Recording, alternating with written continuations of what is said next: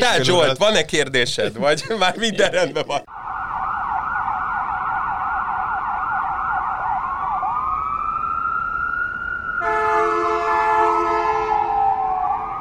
Üdvözlök mindenkit, ez itt a Tangó és Kes nevű podcast, és aki egy kicsit meg lenne zavarodva attól, hogy ki ez az ember, aki most beszél, akkor én Kerner Zsolt vagyok, és egy másik podcastot csinálok a 24.hu-n. Viszont most én fogok kérdezni a podcastnak a két házigazdáját ebben a műsorban, akik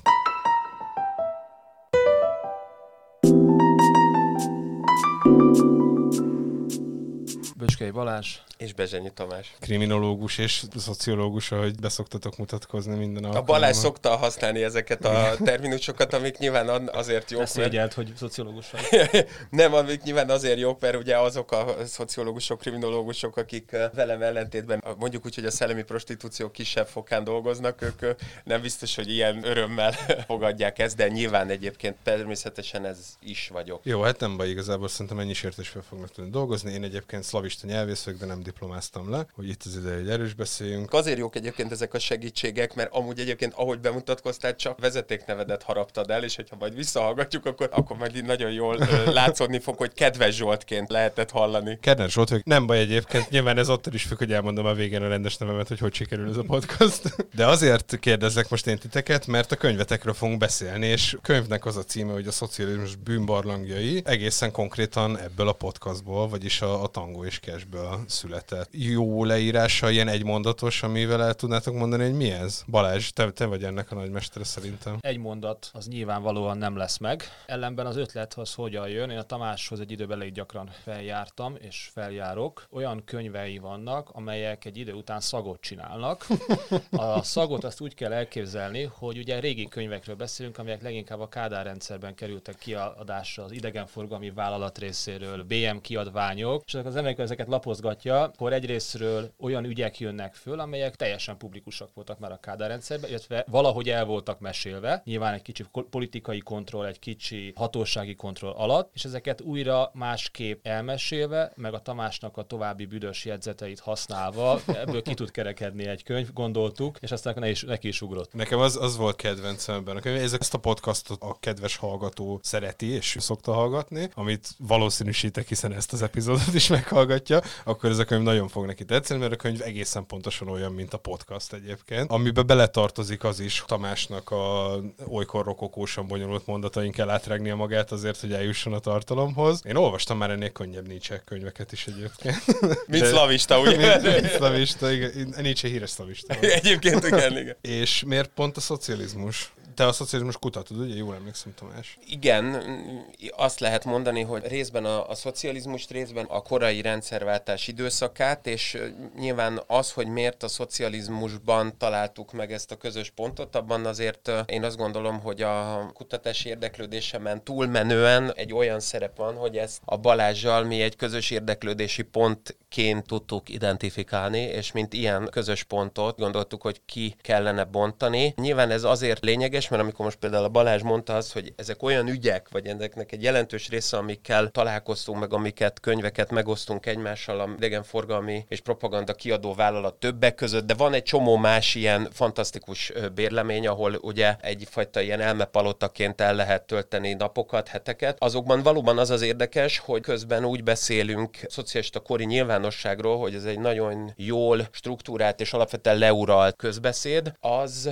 ha az ember a mélyére néz, akkor az derül ki, hogy ez egyáltalán nem így van. Nagyon sokféle érdek jelenhetett meg, illetve a monopolisztikus gondolat helyett valami fajta ilyen oligopol, több erőcsoport, többféle gondolat tudott versengeni egymással, és ilyen értelemben a bűnügyi irodalomnak megteremtődött egy olyan aranykorszaka, ami például ma én azt gondolom, hogy hiányzik. Tehát um, szabad ne feled, mert ugye a rokokos mondathoz híven, akkor muszáj vagyok egy ilyet mondani, hogy Kihámozzuk utána. Ah, ahogy mondjuk például a- az angol száz világban korábban nyomozóként tevékenykedő embereknek a memoárirodalma, az elsősorban a 19. század vége, 20. század eleje, tehát az első világháborút megelőző, de az közvetlen megelőző időszakra tehető, addig Magyarországon ez elsősorban a szocialista időszak. Ilyen értelemben az, hogy nyomozók, egykori nyomozók tollat ragadnak, írnak, illetve az, hogy egyáltalán a rend rendőrségről szociografikus érdeklődéssel és figyelemmel és empátiával és alapossággal készül anyag, aznak tere és az időszak az elsősorban és sajnos elsőként a,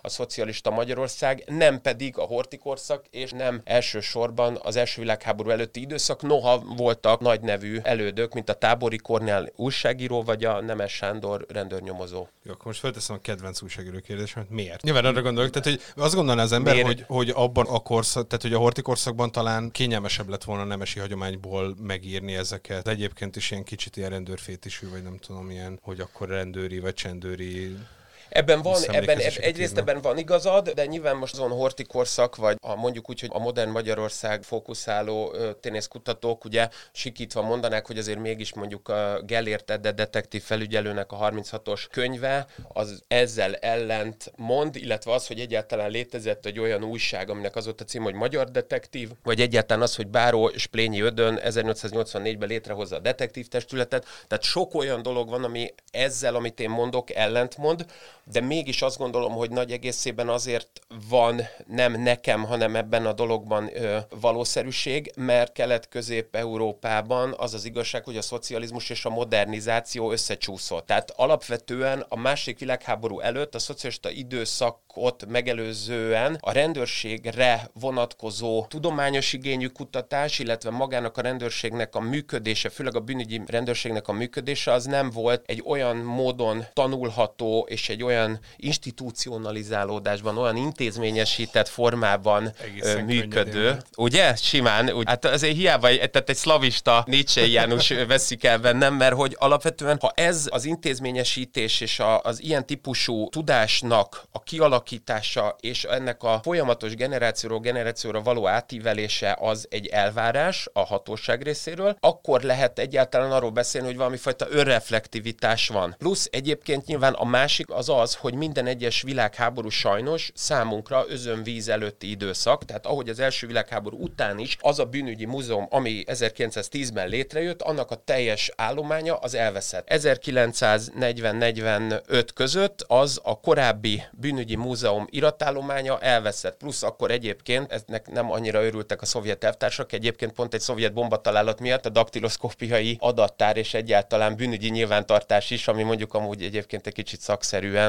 gyakorlati hasznot is hajtott volna, az is eltűnt. Igazából azért ez sem egy újdonság Magyarország és így Kelet-Közép-Európába, hogy mindig újra kell kezdenünk. Balázs, amikor bementél a Tamás lakásába, hogy be, bemész így rendszeresen, melyik a kedvenc könyved az összes közül, amit találsz nála? Hát uh, talán a Mesél az alvilág volt az első, mert ez egy kedvencet kérdeztél, de az valahogy mindig ott van neki a Ez a, hogy is hívják? Zombori Attila. Igen, Zombori Attila, ezt még én is olvastam ezt a könyvet, ez csodálatos dolog. Az, ugye azért is érdekes ez a könyv, mert azért ez kicsit rácsakozva a Tamásra, azért a rendszer hibákról értekezik, tehát megoldatlan, vagy legalábbis problematikus, problematizált és velünk élő bűnökről van szó, mert a Tamás az amiről beszélt, és hogy miért a Kádár rendszerben, miért van ilyen felfutása talán a kriminek, illetve a bűnirodalomnak, aztán az a, a politológus megszól belőlem, hogy ezeknek van egy rendszerlegitimáló funkciója is, hogy lám a szocializmusban lehet beszélni a bűnről, és hogyha valaki elolvassa mondjuk az Ádám Zsigmond munkáit, akkor azt látja, hogy ezek a bűnt esetek megoldásra is kerülhetnek, szemben a fasisztoid nyugattal és a kapitalista hedonizmussal. Itt nálunk van bűnözés, ráadásul nem tipikus szocialista bűnözés, hanem bűnözés, de bezzeg a mi rendőrségünk és a mi nyomozóink azért helyén vannak. A mesél az alvilág, az lehet, hogy az Ogligi való beidegződés, ugye az a könyvhöz nyúltam először, ugye a József utcai Ogliginek van egy Mesél az alvilág című, hát most nem tudom ezt a dal, talán azt hiszem, hogy eufemisztikus lenne erre a alkotásra. Mesél az alvilág, mesél! szólt nektek százszor, hogy ez az alvilág, de pedig a játszol.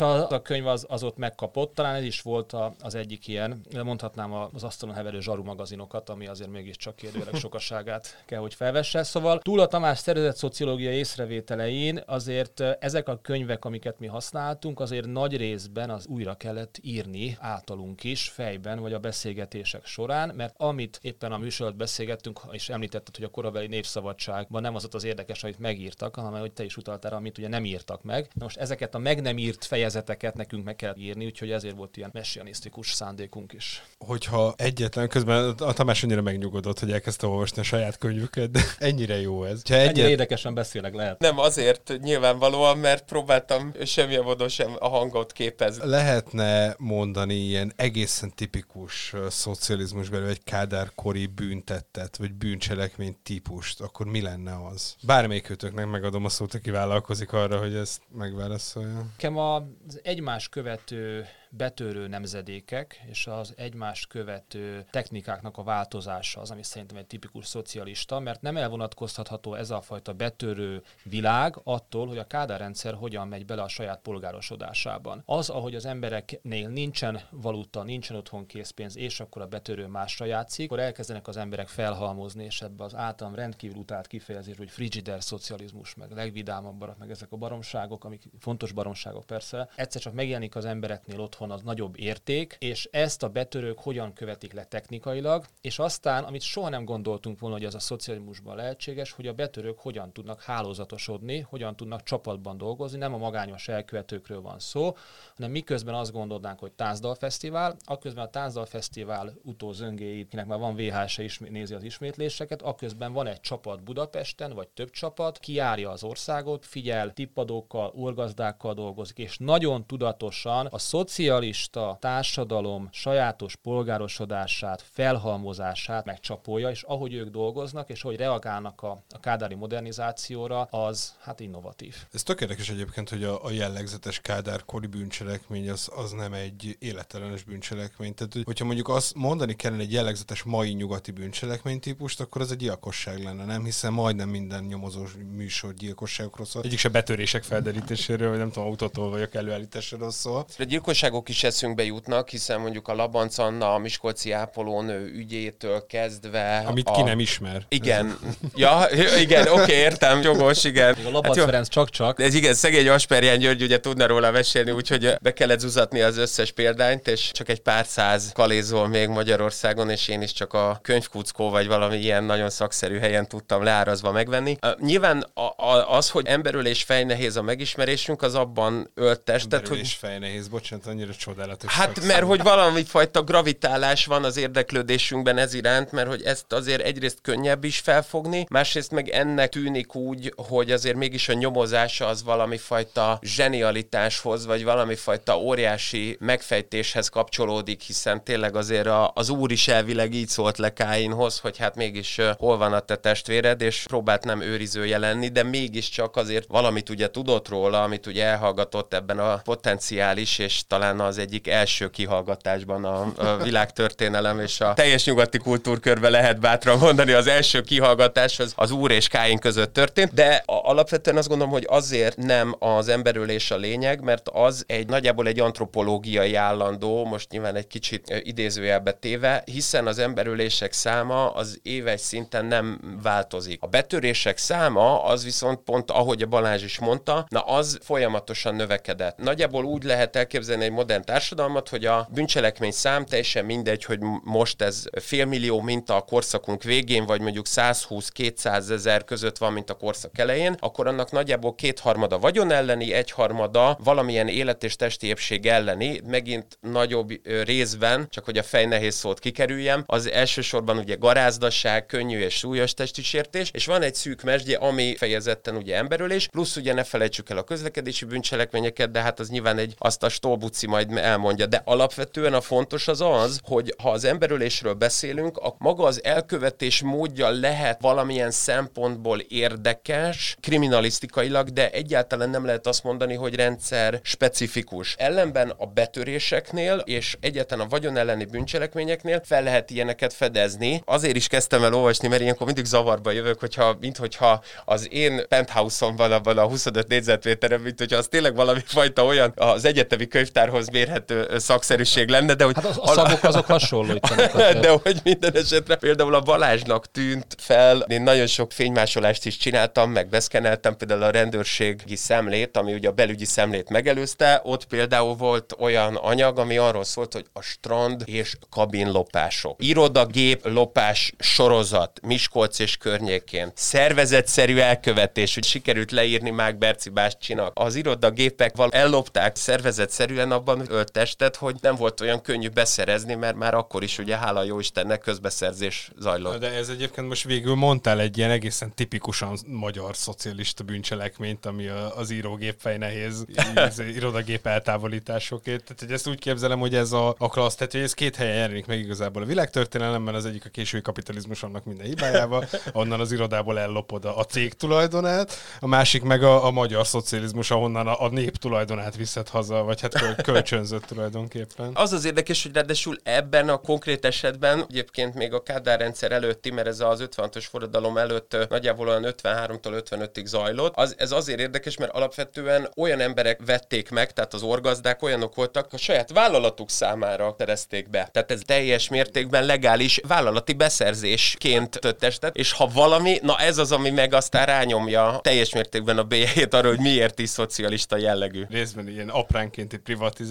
Ez nem, nem, ez tényleg azért, ez nem, ez tényleg az, igen, ez tényleg azért, mert egyszerűen állami szinten az állami cég, a, a szövetkezet nem tudott beszerezni írógépet. Ugyanakkor az írógépen írták például, hogy ez ma már nem nyilvánvaló, nagyon sokszor a számlák. És ugye az, hogy meg tudják, tehát a, a számviteli rendet például akkor be tudják tartani, ahhoz írógép szükséges volt. Tehát lopni kellett egy írógép. Hogy egyébként elvileg papíron legalább legálisan tud csinálni azt, amit ugye csinálsz. Visszatérnék meg ahhoz, amikor azt mondtad, hogy nincsen feltétlenül ideológiai felhangja a gyilkosságoknak. Szóval annyiban vitatnám, hogy van egy ilyen jellegzetesen nyugatinak tartott bűncselekmény típus, a tömeggyilkosságoké, amiről valamiért a szocializmus azt próbálta így eladni, hogy ez ilyen nincs a keleten, meg hogy a szociális államokban, főleg Oroszországban nincsen. Miért van ez? Másrészt Magyarországon mennyire jelent meg a, a tömeggyilkosság, meg a sorozatgyilkosság? Kérdésedben is rejlő, tehát ez a fajta terminológiai visszasság, ez fölhető már az angolban is, mert ugye eleve úgy a serial killing, mint sorozatgyilkosság, az mindig rejt magában az elkövetések között egy úgynevezett ilyen cooling off, tehát azt mondja legalábbis az az FBI szak terminológia, ami ezt kialakította, egy ilyen lehiggadási periódus, tehát két elkövetés között mondjuk eltelik egy-két hét, vagy inkább mondjuk úgy, hogy legalábbis ott abban az FBI kvantikó irodában, van örültek volna mondjuk kettő hónapot, mert akkor legalább könnyebb összefésülni a különböző ügyeket. A másik ugye a tömeggyilkosság, ami mi így leegyszerűsítve így fogalmazunk, az egyfajta spread killing az angol terminológiában, ahol valóban az történik, hogy valahol elindul az ember, és ott következő áldozatnak a legyilkolása, vagy az arra való szándék, az pár perc, vagy maximum fél óra. Egyébként ilyen volt Magyarországon a rendszerváltás után az Oktogon környékén egy McDonald'snál, de maga a sorozatgyilkosság is egyébként ritka. Ugye itt a martfűi rém magától értetődően jön azért olyan szempontból, hála jó Istennek a fejünkbe, hogy szerintem ebből a szempontból fontos ez a film, és fontos az, hogy legalább utólag igazságot szolgáltattunk, vagy pontosabban bemutatásra került valami, amiben egyébként megrokkant például az ártatlanul elítélt ember, a Kirják János, de ezeket a sorozatgyilkossági ügyeket valóban kisebb esetben lehet fel, látni itt Európában, de mindenfajta kulturális és nagyfokú, tényleg ilyen Norbert Elias méretű gondolatvilág szokott lenni, hát mégiscsak egy szlavistával beszélek, mert hogy az a, az elképzelés, hogy egy olyan nagy országban, mint Amerika, ahol ráadásul ugye mindenki valami új protestáns gyülekezetnek feltámadott jelleggel örül, ott valahogy van egy olyan kulturális beágyazódás, amelyben ez, ez gyakrabban elképzelhető. Nyilván ez egy visszás, és azért kérdéses, mert mondjuk Oroszországban, mint pandant, ezt nem látjuk ennyire, bár az is igaz, hogy egyébként az orosz történelem nem bővelkedett az erős demokratikus ködésmódba, tehát egyébként csak simán lehet az, hogy nem, nem is feltétlenül nagyon hallgatták, hanem az inkompetencia és az imbecilizmusnak valami fajta ilyen szellemes keverékeként egyelően nem is vették észre, hogy amúgy egyébként ez történik. Ugye a Rostovi Rém figurája, amit ugye az X-polgártásként meg is csináltak filmben is, az egy fajta Csikatillo karaktere, az egy érdekes ellenpontja erre, és ennek én azt gondolom, hogy alapvetően az ilyen típusú sorozatgyilkosságoknak a, a nyomozásánál a legnagyobb probléma az az, hogy az okos sorozatgyilkos az, az alapvetően úgy követi el, hogy az elkövetés módja például változik, más a helyszín is, olyan értelemben, hogy más közigazgatási egységhez tartozik, és akár ahogy a betöréseknél is látjuk, hogy párhuzamosan nyomoznak ilyen ügyekben, úgy itt is párhuzamosan nyomoznak, és nem tudják egyrészt összekapcsolni, másrészt pedig az, az is egy fontos tényező, hogyha valakit amúgy elásnak valahol a, a nagy magyar határban, akkor az nem biztos, hogy ki lesz ásva a következő 10-20-30 évben. Nézd azért alapvetően az, hogy nem lesz kiásva, annak ugye több oka lehet. Az egyik az az, hogy hogyha ezt jól csinálják, mondjuk egy ilyen tanyavilágban erre egyébként azért a rendszerváltás után, és a következő könyvünkben ugye erre azért Na, lehet... spoiler. Figyeled, ahogy egyébként tudok marketingelni? Tehát Na, a, előbb ezt adjuk el. ahogy szóval. egyébként igazad van, igen, igen, igen. Drága jó édesapám is egyébként szegény, mielőtt rákaparták a földet, mindig azt mondta, hogy fiam, azon a hídon kell először átmenni, aminél ott vagy. De hogy én azért így távlatban gondolva azt mondanám, hogy egyrészt ilyen előfordult az olajozás idején is, hogy elkaparták a határban az embert, illetve az is van, hogy ha egyébként nem kaparták el, tehát látványos az eset, akkor is azt tudom mondani, hogy nem kell olyan messze menni. A 2010 után Kuba Károly például egy magyar polgármester volt, ő például úgy tudott öngyilkos lenni a saját gépkocsijába, hogy egyébként az a lőfegyver, amiből kiadta a saját halántékára a halálos lövést, az egyébként az oldalsó ablakon, tehát az A1 ablakon kívülről érkezett, és utána még magára tudta gyújtani amúgy azt a gépkocsit, amelyben egyébként a halálát lelte. Ez, csak hogy senkiben ne legyenek kételjek, ez egyébként elment közigazgatási eljárásba, tehát ez egy öngyilkosság volt, ez a nagy magyar királyi vezetés, ez, tehát ez, ez továbbra is így van, és ez így történhet. És emiatt azt mondom, hogy van olyan része, ahol egyrészt az elásás az azért nem derül ki, mert mondjuk azt éjjel kettőkor csinálják, és egy közös szeretett filmünk, a Casino című filmben, úgy mondja Niki Santoro Joe Pesci karaktere, hogy amikor már kiviszed a hullát Las Vegas mellé, akkor már meg kell, hogy legyen a gödör. Éjszaka nem látszik a sivatag Vegas körül. Pedig ebben a sivatagban oldódtak meg a város problémái. A sivatag tele van lyukakkal, és mindegyikben egy probléma van eltemetve. Csak okosan kell csinálni. Már legyen meg a luk, amikor felbukkansz a csomagtartódban a cucca. Különben ott kubikolhatsz vagy fél órát. És ha épp akkor eszik arra a fene valakit, hopp már ásatod is az újabb lyukakat. Ott görizhetsz egész éjjel. Most nyilván az, hogyha ezt megfelelő koncepcióval és konspirációval csinálja az ember, akkor meg lehet azért ezt oldani. Alapvetően azt gondolom, hogy maga az emberölés az ilyen értelemben úgy rész, és azért nem rendszer specifikus, mert az emberölések száma általában a rendszerektől függetlenül nagyjából azonos. Nyilván mondjuk a háború környéki időszakban megnő, de az is igaz, hogy például amihez lehetne rendszert kapcsolni, az az, hogy mondjuk az emberölésekkel szemben az önkezűség, az öngyilkosság az a szocialista időszakban az sokkal magasabb volt, mint ma. Ugye, egy pont erejéig azért van az emberölésnek egy sajátosság, amikor ugye eltűnik valaki, és erről beszélgettünk a Tamással minap, és akkor a, aki bejelenti mondjuk az eltűnést, magyarán adott esetben tekintsük őt mondjuk az elkövetőnek, akkor úgy arra hivatkozván, hogy az illető nyugatra távozott, tehát hogy megkonstruálja az 56 utáni, az 56-os részvételét az illetőnek, akit ő eltevetett, és a hatóság is úgy van vele, hogy hát akkor ellenfordulmi tevékenységet végzett, akkor biztos ez az ember tényleg diszidált, tehát a történelmi politikai változásokat ráolvassa arra a bűncselekményre, ami egyébként italozás kapcsán történt. De ez egy gyakori... ez esetben abszolút ö, le- szolgált az elkövető részéről, hogy nyugatra távozott a férj. Úgyhogy ilyen értelemben van itt történelmi ismeret. De, tehát ez egy sűrűn előforduló. Szántó Ferencnél, vagy hát ez a Geszten családnak énél előfordult ez valóban. Ugye az emberülés azért nem specifikus, mert az nem arra mutat nekünk rá, hogy milyen a rendszer, nem én azt gondolom, hogy egy olyan típusú sötét lyukra, amiről beszélünk is a Balázsjal ebben a nagyon érdekes és nyilván érdeklődésre számot tartó kötetben.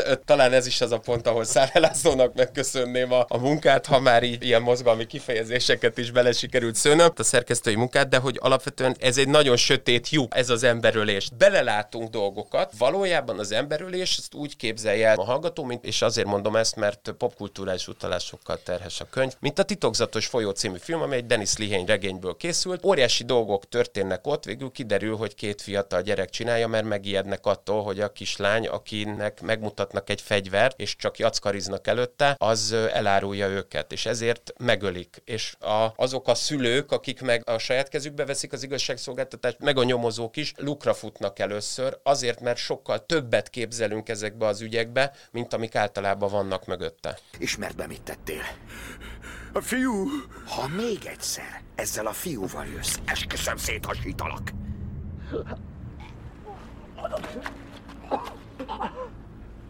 Azt hittem, túl vagyok már ezen. Embereket ölök, és a folyóba dobom őket.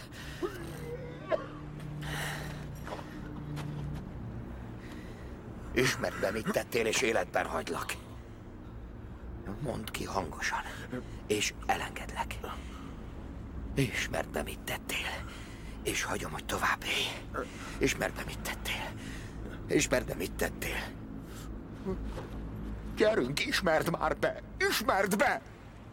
Ez egyébként, amikor az elején mondtad, hogy ugye azt feltételezzük, hogy alapvetően a gyilkossági nyomozókban van benne az a zseni, amit mi nézni szeretünk, akkor ez azért is tök érdekes, hogy a gyilkosságokat Magyarországon például sokkal nagyobb arányban derítik föl, mint a betöréseket. Gondolnád, hogy a betörés felderítése igényli az igazi zsenit, hiszen az sokkal nehezebb felderíteni. Az emberülést azt jól lehet bemutatni. Hát egy-két olyan rendőr, akiről azt hiszem, hogy mind a ketten, vagy hát mind a hárman tudnánk beszélni, akik azért el tudnak mesélni azt, hogy vannak olyan ügyek, amiknek a, a jelentősége sokkal nagyobb, mint mondjuk egy-egy ilyen háztartási gyilok, ahol, ahol mondjuk szívburkon szúrta élete értelmét az egyik a másiknak, de mondjuk egy olyan gazdasági ügy, amelynek a nyomozása olyan hosszú időt vesz igénybe, azt nehezebb eladni, tehát az nincs annyi helyszínhez kötve.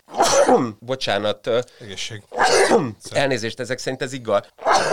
Valószínűleg most megszólalt bennem valaki a majd, még, majd a, még eldöntjük, hogy ezt kivágjuk. De a sír, elnézést, igen, lehet, hogy a síron túl valaki a, azok a gévések, akik mindig ö, ö, azok a gazdaságvédelmi nyomozóknak a, a síron túli hangja, ők próbáltak most hozzám szólni, hogy Tomi, kérlek képviselj minket, mert egyébként nyilvánvalóan az emberülés ez egy könnyebben láttatható ügy, noha egyébként a gazdasági és akár ilyen vagyon elleni ügyeknek a, a jelentősége és alapvetően szerintem az érdekessége is erősebb, de ahhoz viszont azt gondolom, hogy egyrészt egy előzetesebb tudás kell, meg egyfajta figyelem. Tehát például, amikor mi erről a könyvről először elkezdtünk a nagy magyar média nyilvánosságban beszélni, akkor azért, mert kettőnk közül a Balázs az, aki a jelenben él, ezért én elkezdtem a megjelenés után megnézni a kommenteket, hogy miket írnak, és például imádtak ilyeneket írni, hogy jó, jó, hogy dumáltok, ez egy Kádár ez kit érdekel, érted? Azt mondja, de, hogy ez, ez és ez, ez mit lopott el. De amúgy egyébként vannak ilyen újságírók, nézek finoman felé, tehát hogy azért akik akik elvileg ugye, elvileg ezért kapjátok a forintot, tehát hogy lehetne ezt mondani, de egyébként akkor is nem érdekel olyan mélységben embereket, és alapvetően az Elnök Emberei című filmben Ben Bradley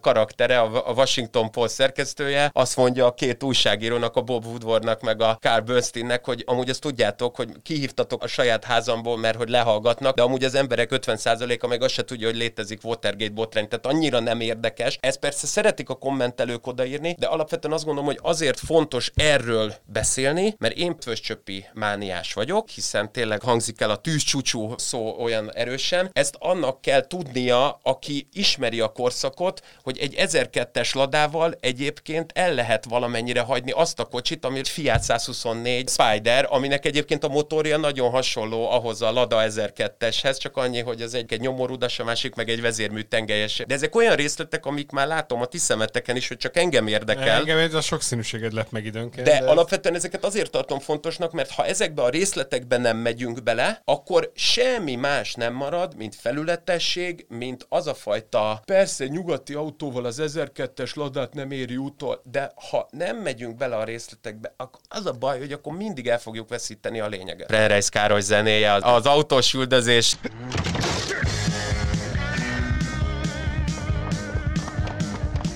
Pusto Petya, Otto Safari. Sind Deutsche Morke? Uderültem?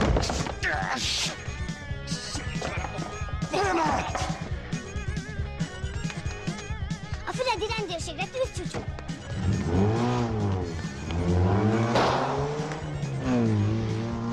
Megőrültek ezek? Autójébe kinyílnak, taposd meg!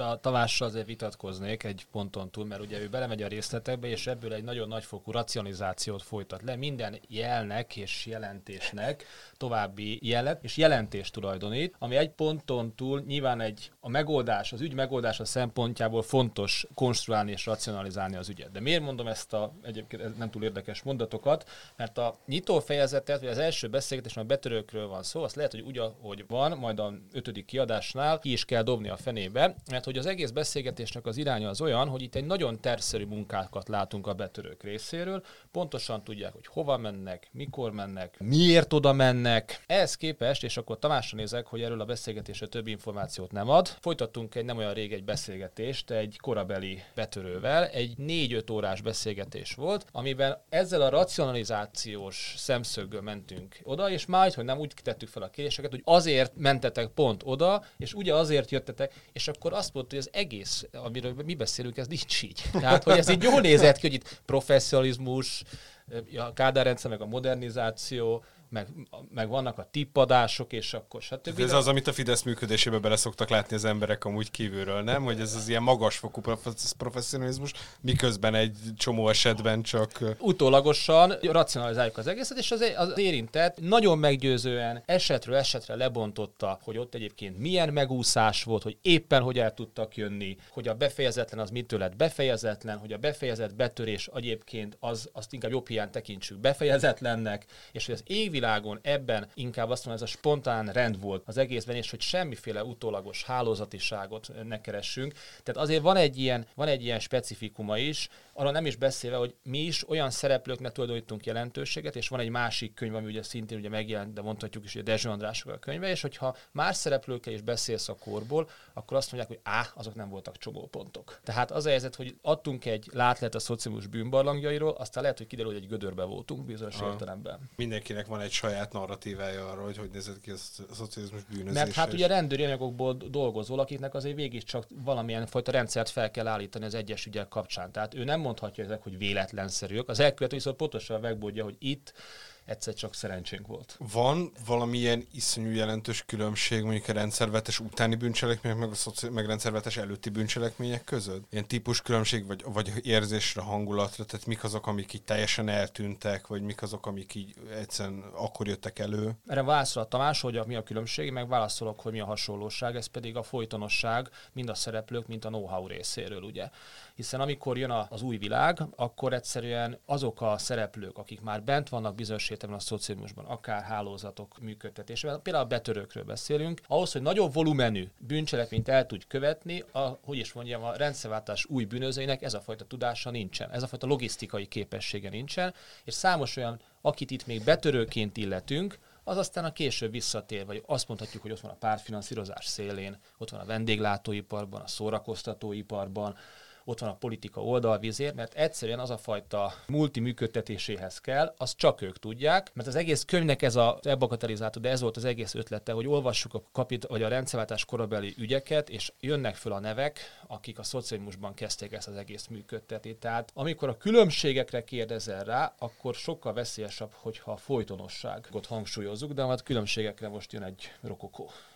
Nem hiszem, hogy feltétlenül rokokó, mert hogy a, valóban vannak azért különbségek, hát ez nyilván egyébként büntetőjognak köszönhető, hiszen például a valuta gazdálkodás sértő bűncselekmény az ilyen értelemben megszűnik, és szépen lassan a Váci utcából is kipattogoztak ott az Anna Presszó környékéről azok a közel-keleti figurák, akik a szovjet néphadsereggel együtt egyébként ideiglenesen nálunk állomásoztak, mert hogy ugye lehetett exchange-et csinálni, és ugye ahogy Bertolt Brecht mondja, mi egy bankrablás, egy bank alapításhoz képest. Ilyen alapon nyilvánvalóan óriási változások voltak. Az is egy valamilyen fokú változás, hogy többlet jelentéseket lehetett felszedni egy-egy ügyekhez kapcsolódóan. Mert az, amit például a Balázs mondott, ez a betörős dolog, ahogy akivel beszéltünk, de volt más olyan betörő, akivel volt lehetőségünk hosszan beszélni, több alkalommal is, és ő is azért például az én fejemben lévő jól szervezett és jól szerkesztett működést, azt lebontotta. De de én azt gondolom, hogy dig van értelme ennek az egésznek csinálni, mert ha ez nincs, tehát hogyha előre mi tudjuk, akkor, akkor viszont vissza kell menni Kisorosziba, és ott többször kell találkozni Havas Herikkel, de hogy ha ezt elengedjük, akkor, akkor én azt gondolom, hogy én még mindig, mindig jobban szeretnék az Óbester utcába visszamenni abba, abba az óvodába, ahol még volt a, a reményem ott a homokozó környékén is, hogy valami újdonsággal fogok találkozni, ami a korábbi tapasztalataimat mondjuk lebontja vagy átalakítja. Ha ez nincs meg, akkor én azt gondolom, hogy bezárultunk egy olyan világba, amikor lehet magunkról videót csinálni és mutogatni mindenféle díjakat, hogy neked ez nincs, de nekem van, csak az szerintem már unalmasabb, és ebben tök igaza van a Balázsnak, hogy valóban az, amit mi mondunk, abban nagyon sokszor lehet olyan, és elő is fordul olyan, hogy nekem sajnos fordult is elő, hogy nem volt feltétlenül, vagy teljes mértékben igaz, amit én írtam. Én ilyenkor azt gondolom, Ne viccelj, ne viccelj.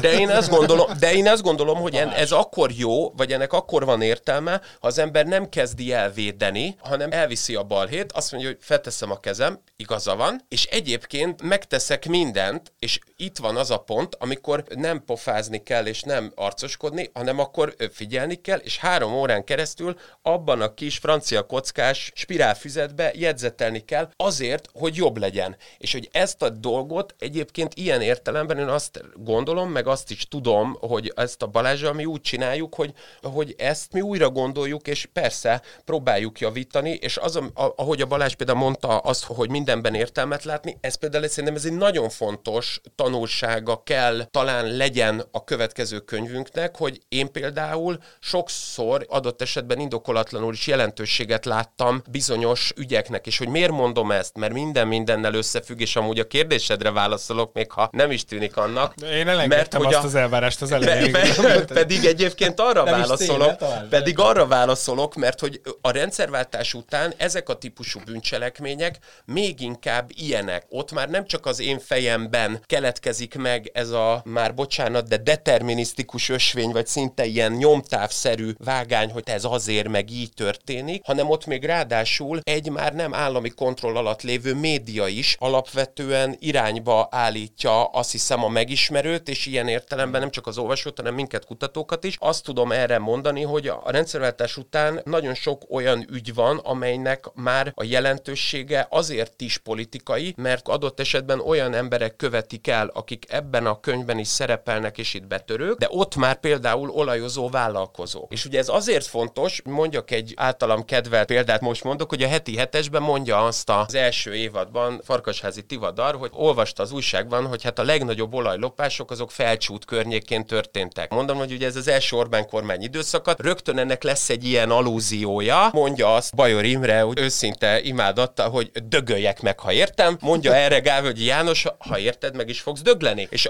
úgy, hogy amúgy a Verebes István ezt nagyon értékeli, ezt a gyors reakció képességet a Gávölgyitől, egy valami elfedésre kerül, pontosabban egy, mert nem tudják, és ahhoz valóban az olajezredesek perében lévő vádlottakkal kell interjúzni, hogy Magyarországon a magyar néphadseregnek öt régiós üzemanyag lerakata volt, ennek az egyik lerakata felcsúton volt, ahol egyébként a legtöbb úgynevezett mozgósítási alakulatra vonatkozó úgynevezett nem csökkenthető, és ezeket nem fogom elmagyarázni csak azért, hogy megtartsuk a hallgatókat. Hát el is veszteni a nem csökkenthető, igen, nem csökkenthető mennyiségű gázolaj, illetve egyáltalán üzemanyag az, az ott állt rendelkezésre óriási tartályokban, és azoknak az ellopása, hát az valóban jelentős, csak ez semmilyen összefüggésben nem állt az ilyen értelemben konkrét politikai dolgokkal. Viszont, hogyha ezt nem tesszük, ha ezt a részletet nem magyarázzuk meg, akkor egy ilyen nagyon szexizős mondatra jutunk, csak nem leszünk tőle szerintem beljebb.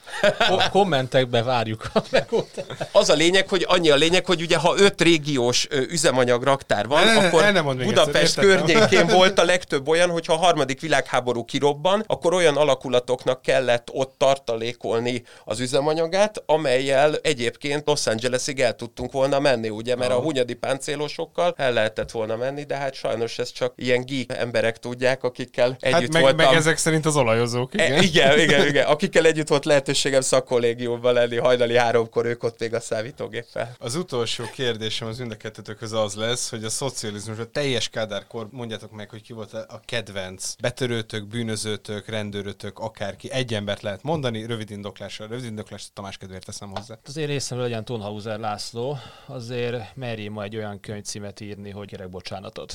Bár mondjuk a rendszertes után jelent meg.